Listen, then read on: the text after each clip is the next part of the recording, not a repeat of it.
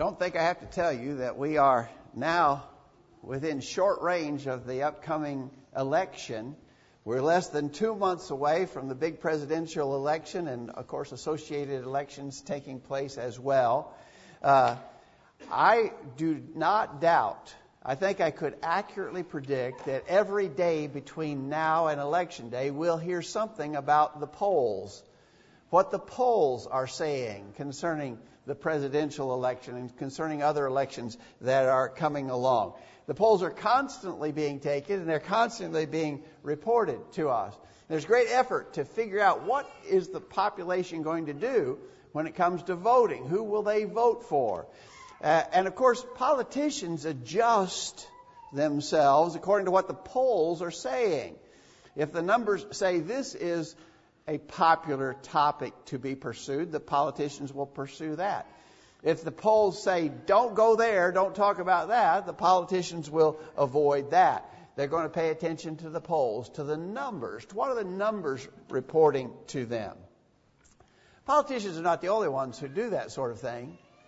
Uh, people who sell things, people who are in the marketplace, who want to make a profit, pay attention to what the polling numbers tell them is what's, what's the people want, what they don't want, what might sell, what won't sell. And so even market trends are being watched for the numbers. And so there's a lot of emphasis on what does the public want? What do they like? What do the numbers indicate to us? Uh, and, and, of course, the numbers then are used to determine what the next course of action will be. If the, if the polls say that people want this, we'll do that. If they say they want that or a different thing, we will do that. It's all about the numbers. Unfortunately, and I think you'll agree with me, unfortunately, this has become the rule in religion as well. What do the masses of people want? Uh, and based upon what's understood by that sort of polling, religious activities are adjusted accordingly. Churches go this way or that based upon what the numbers say. Well, today we want to ask the question what do the numbers really tell us? Because I think there's some serious misunderstanding about numbers relative to our religious service to God. And God actually has something to say about the numbers and how we ought to view them and we want to look at that for just a few minutes in our study together this morning. Thanks for being here. We appreciate you very much for coming out. What a gorgeous, beautiful Lord's Day in Middle Tennessee. I mean, this is the kind of weather we've been anxious for. We've been anticipating some cooler weather coming in, and, and this morning we got a taste of that. Maybe first taste of autumn, and it was a beautiful morning. Is a beautiful morning in Middle Tennessee. Made even better I hope you will agree, by the fact that we can come together to worship God on a day like this. It's a great privilege and blessing, and we are uh, grateful to have this chance and grateful that you're here to be a part of it. We have a number of visitors with us today, and we're glad that you came. We hope you come back just every time that you have a chance to be here. So, what do the numbers tell us? I would submit to you, first of all, the numbers do not tell us, for instance, that we're doing what is right. Now, this is what folks have allowed to happen. Uh, if, if the polling numbers indicate that people approve of a certain activity, then people adjust their thinking to that and assume that is right. Let me give you just a, a very graphic illustration of what I have in mind. Take the subject of homosexuality. Now, there has obviously been, in our lifetimes, really within the last two or three decades, there has been a very aggressive push. There's been an agenda pursued to convince the majority of people that homosexuality is acceptable. An effort to make it right. Uh, in fact, a, a strong condemnation of those who oppose it. Those who oppose it are wrong homosexuality is right and anybody who speaks out against it is wrong. Now, has that been successful? Well, sad to say, that has been very successful, right? To the point, and this kind of harmonizes with some of the things that we were describing in our adult class here in the auditorium this morning. To the point now that religious organizations are endorsing the practice of homosexuality. Uh, it's right now. It was wrong before, but it's right now. That's just one example, and there are plenty of others. But the idea is that because this has become, because this agenda has been pursued, and because this has become a sort of a groundswell of public opinion to accept the practice of homosexuality, therefore that makes it all right. It's okay now. And that's just one example. We could cite plenty of other examples, but the numbers do not tell us what is right and wrong. In Exodus chapter 23, verse 2, Moses warned, Thou shalt not follow a multitude to do evil. Notice, what the multitude says is not necessarily right. It may be evil. The multitude may be doing evil. And if you followed them, you'd be doing evil as well. But the multitude would be the majority, right? That'd be the majority opinion. And yet Moses' warning is the majority can be way off. Don't follow the multitude to do evil. Jesus made it crystal clear in a very well remembered statement in Matthew chapter 7, beginning verse 13. Enter ye in at the straight gate, for wide is the gate, and broad is the way that leadeth to destruction, and many there be which go in thereat, because straight is the gate, and narrow is the way which leadeth unto life, and few there be that find it. Notice, this is Jesus speaking. This is not us. This is Jesus speaking. And he said the majority is going to miss the mark. The majority is going to be wrong. Only a minority will be saved. And so, very definitely, then, the numbers do not tell us that we are necessarily doing the right thing. Right? Secondly, and very closely associated with that, the numbers do not tell us that we have God's approval. Although the numbers may very definitely be in a certain direction, we got to be careful in assuming that God therefore necessarily approves it because the numbers are indicating a certain thing. I want to call your attention to uh, some examples of that. Uh, you know, the, the, idea is that if you could convince enough people to act in a certain way, then uh, you can get the rules changed, and God will say it's okay if, if you do it that way. Think of Noah as an example. In the days of Noah, in Genesis chapter 6, beginning verse 5, God saw that the wickedness of man was great in the earth, and every imagination of the thoughts of his heart was only evil continually. But Noah found grace in the eyes of the Lord. If you think about that, how was it in Noah's day? Who had the approval of God? Everybody was going one direction. Noah, as a lone example, was going a different way. Who did God approve? Well, obviously, God approved Noah. Uh, God was with Noah. And so, just because the majority or the big numbers are going in a certain direction, uh, that does not make it so. Another great example is in the book of Daniel with the classic case of Shadrach, Meshach, and Abednego. Remember, Nebuchadnezzar had set, set up an image, an idol, and he was expecting people to bow down and worship it. Daniel 3 verse 7 says, All the people, the nations, languages fell down and worshiped the golden image that Nebuchadnezzar the king had set up. I want to emphasize to you all the people. Uh, so how was this going? Uh, what, what direction were the numbers pointing? Well, everybody was doing this. Everybody was worshiping Nebuchadnezzar's idol. All the people, it says. But you remember the famous response of Shadrach, Meshach, and Abednego. They answered and said to the king, We are not careful to answer thee in this matter. Our God, whom we serve, is able to deliver us from the burning fiery furnace, and he will deliver us out of thy hand, O king. But if not, be it known unto thee, O king, that we will not serve thy gods, nor worship the golden image which thou hast set up. Again, I think this is a, a, a really clear indication of the point that we're trying to make, and that is that the numbers do not indicate that God necessarily approves what we are doing. Now, would you agree with me that those first couple of points uh, are strongly being violated in the religious world at large today? People think if we got good numbers coming our way, then we are obviously doing what's right and God is with us. Don't you think that that, that is common thinking? And although that's common thinking, it's wrong thinking, right? One more associated point along this line is just because the numbers are coming in a certain direction does not ensure success. We have an expression, don't we? There's strength in numbers. Uh, the idea is that success is guaranteed if we have bigger numbers, more people. But that's not necessarily so with God. I want to remind you of the reading that Damon did just a few moments ago from 2 Kings 6. This was during the lifetime of the prophet Elisha.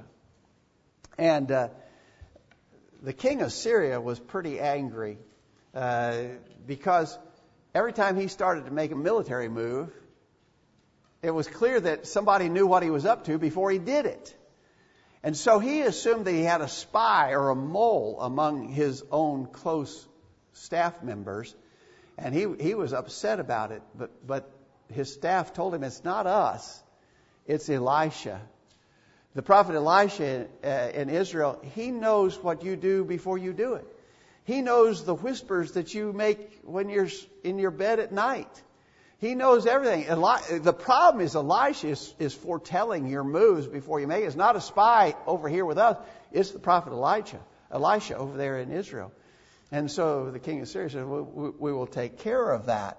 And he made a move to find Elisha and execute him. And so he uh, surrounded the city where Elisha was, and that's where this reading picks up in 2 Kings 6, verse 15. When the servant of the man of God was risen early and gone forth, behold, a, a host compassed the city both with horses and chariots, and the servant said unto him, Elisha, Alas, my master, how shall we do? And he answered, Fear not, notice, for they that be with us are more than they that be with them. Wait a minute, there's a whole army out there, and there's just this handful of us here. And yet Elisha says, they that be with us are more than they that be with them. And Elisha prayed and said, Lord, I pray thee, open his eyes that he may see. And the Lord opened the mm-hmm. eyes of the young man, and he saw, and behold, the mountain was full of horses and chariots of fire round about Elisha. So again, here's a case of big numbers not guaranteeing that they be successful. And in this case, uh, the king of Syria was not successful in taking Elisha. And so numbers don't ensure that we would be successful either, because it's all about doing the will of God. It's not what the numbers say. So numbers do not tell us we're doing what's right, that God approves us, that we will necessarily be successful in doing the will of God. With those points having been made, I want to ask this question. Does that mean then that we should just ignore the numbers completely? Should we ignore the numbers altogether, just not be concerned about what the numbers are saying in any way or shape or form? Well, I want to answer that, first of all, with the answer no. We should not be concerned with the numbers. If we are mistakenly making the numbers our number one goal, okay?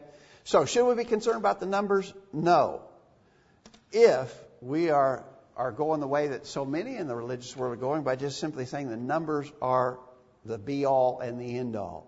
They should, we should not be concerned. The, the perfect example comes from Jesus himself. Remember in John 6, he'd been teaching, and some of the things he'd been saying had really been hard.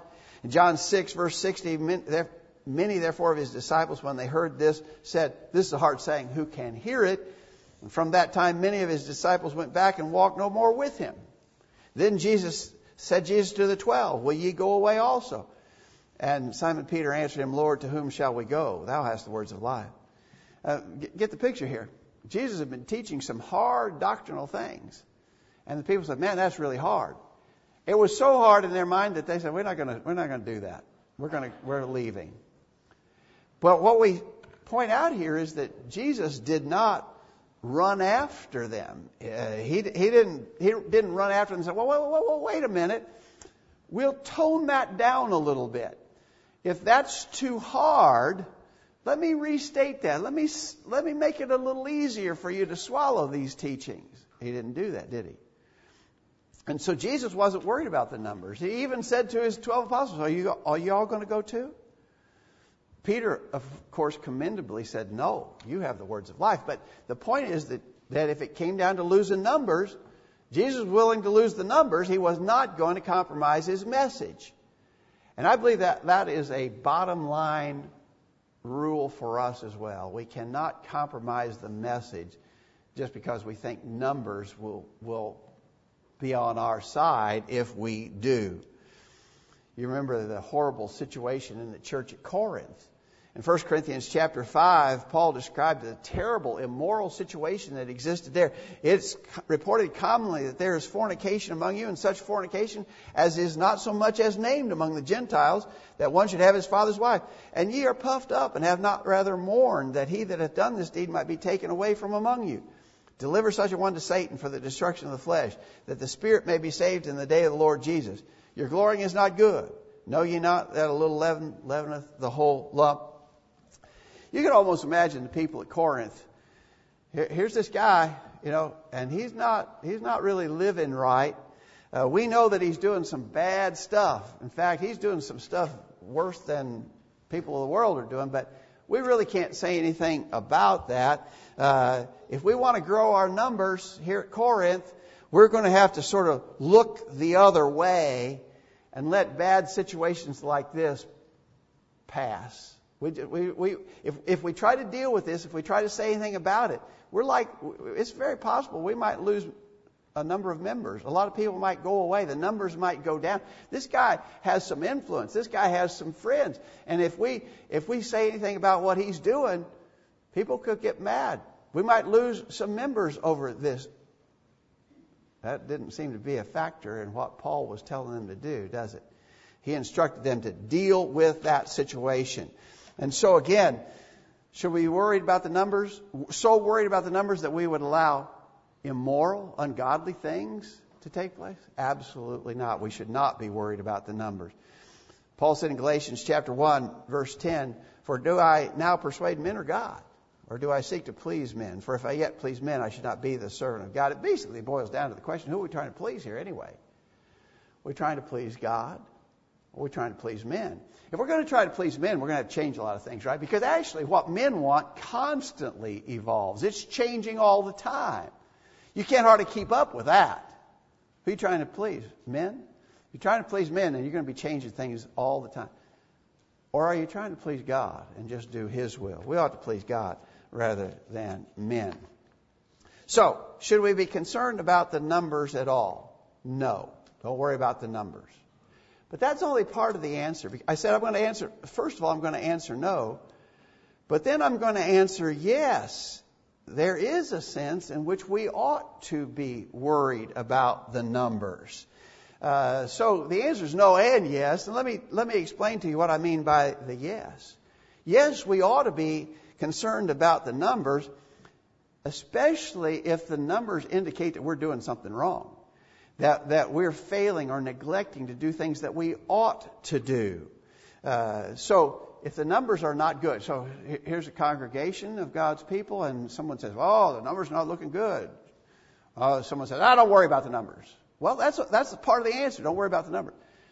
But if the numbers aren't looking good because we're not doing what we ought to do or doing it the wrong way, then then we ought to be concerned about the numbers. Let me give you an example of what I mean. In John chapter 4, remember the words of Jesus when he said, Lift up your eyes and look on the fields, for they are white already to harvest. This harvest that Jesus had in mind was the spiritual harvest of souls, right? And he was encouraging his disciples, lift up your eyes and look. There's all kinds of evangelistic opportunity out there. Lift up your eyes and look. Now, my thinking in applying this verse to our study this morning is if our numbers are not good, because we're not being perceptive to the evangelistic opportunities that surround us, then that's a problem. And we should be concerned if the numbers are not good because we've been failing to do the kind of evangelistic work God wants us to do, then that's a big red flag. Yeah, be worried about the numbers. If the numbers are bad because of that, then we should be concerned. I'll tell you another thing that might be concerning if the numbers say so. In James chapter 2, James talked about how the Christians conducted themselves in their assemblies. He says in James 2, verse 2, if there come to your assembly a man with a gold ring, a goodly apparel, there come in also a poor man in vile raiment, and ye have respect to him that weareth the gay clothing, and say to him, Sit thou here in a good place, and say to the poor, Stand thou there, or sit here under my footstool, are you not then partial in yourselves and become judges of evil thoughts? Now think about that. James is, he was specifically saying about how Christians act when they come together in the assemblies. And he's saying that they ought to be concerned if their conduct was such that people were feeling excluded, if people were feeling unwelcome. So, what about a congregation today? If the numbers are not good because we have been not graciously accepting those who come into our assemblies to visit, to investigate, to worship with us. James is saying if, if, we're, if, we're not, if we're not behaving ourselves toward others, especially those who might come in to visit us, in, in a good way, in a, in, a, in a welcoming way, and therefore our numbers are bad because we're just kind of rude people, then that's a reason to be concerned about the numbers, right? We need to wake up to that. You know, when you think about the description that James is giving there, uh, for all of us here at College View, uh, uh, I don't. We'd say, "Oh, we wouldn't do that. We would never do that." And I hope that's true. And I, I do think that we are a generally very friendly group of people, and I think we are engaging to those who visit with us, and that's the way it should be. But this cannot be taken for granted. We got to continually work to be open and wel- welcoming individuals. We need to teach it to our children, by the way. Could I stress that? In other words, I would never, ever treat somebody in the assemblies in a, in a rude way. But have I taught that to my children? Have I taught my children to be kind and courteous? Or do we see children excluding others? Do we see children acting rudely to one another or to adults? You know, are we teaching our children to be courteous in the assemblies? There's a biblical principle here, right? That we need to adhere. And so, if our numbers are hurting because we're not the kind of welcoming people in our assemblies that we ought to be, then that's a problem. That's if the, if the numbers are hurting for that reason, yeah, that's a reason to be worried about the numbers. See what I'm saying? Or how about this? In 1 Corinthians chapter 8 verse 13 Paul says, "Wherefore if meat make my brother to offend, I will eat no flesh while the world standeth, lest I make my brother to offend." This was just recently in our daily Bible reading. And the and the point of it was Paul, in the context, Paul said, You can eat meat. The, the, the, kind of meat that he had in mind here specifically was meat that had been offered to idols. That was a big issue. We don't deal with that issue, not at all. But it was a big issue in Corinth, which was an idol worshiping city. And so they would offer sacrifices to the idol, and then they would take the meat that had thus been offered and they would sell it in the common marketplaces. And some Christians had a real conscience about that. That really bothered them in the context of this, Paul says it's, it's not a big deal and you don't have to worry about it. You don't even have to ask any questions. But if someone tries to make a point out of it, if someone puts meat before you, and say, hey, by the way, buddy, the meat I'm serving you has been offered to an idol, he said, don't eat that meat for, for, your, for conscience sake. Not your own conscience, but the conscience of another brother. And so here Paul is actually saying he would forego personal liberties if it was causing a problem for someone else, he would even surrender his personal liberty. He wouldn't surrender truth, he wouldn't compromise truth, but he would surrender his personal liberties in order to accommodate the conscience of others. And so, again, I want to say that the answer to this question, should we be concerned about the numbers at all? No, in the sense that that should not be our main determinant of what we do. But yes, if the numbers indicate somehow we are not being what we ought to be in so many different ways. So, where should our emphasis be then? Well, in regards to the numbers, what should we do? I think we just got to faithfully do our very best. Do the best we can. In Philippians chapter 1 verse 27, Paul says, conduct yourself in a manner worthy of the gospel of Christ, so that whether I come and see you or remain absent, I may hear of you that you are standing firm in one spirit, with one mind, striving together for the faith of the gospel. Wouldn't it be wonderful for that description to apply to us? That we're conducting ourselves in a manner worthy of the gospel. We've got to do that. Conduct yourselves in a manner worthy of the gospel. Notice, standing firm in one spirit, with one mind striving together for the faith of the gospel. Do the best we can. God will bless us when we do the best that we can. So do the best we can. Do all that we can. Uh, in regards to these numbers, well, we've talked a lot about the numbers, and we, we understand uh, uh, how we ought to view those things. I hope all agree, but we just keep faithfully doing the best that we can, and then leave the rest to God. And I got one passage here that I think really emphasizes the idea of leaving the rest to God.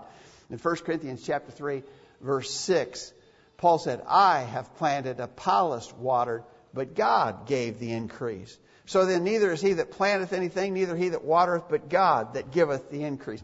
You, you see Paul's uh, sensibilities there? He, he was not really worried about the numbers. It was just working, planting, watering, leaving the increase to God. The increase that God might present might be numbers. It, it might be numerical growth. There might be more people come. It might be so, but not necessarily so. But it would certainly be an increase in spiritual strength that is assured if we do the right thing. The fact of the matter is that God's faithful people have always been few, haven't they? If you stop to consider human history, going all the way back, we mentioned earlier Noah, way on back there, Noah.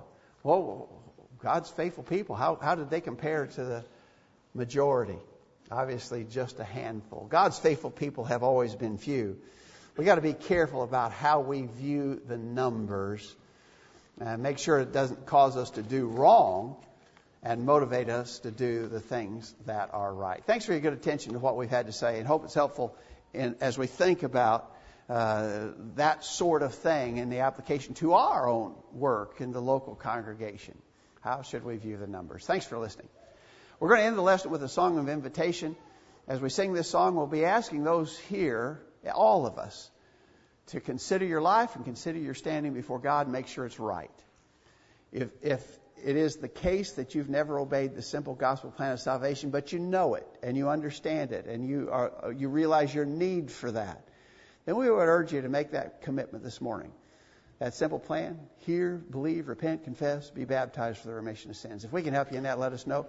If you're a Christian, but you you realize that you're not really right with God because your life has not been faithful to Him, we urge you to come back to Him in repentance, confession, and prayer. We'll be glad to pray with you and for you this morning.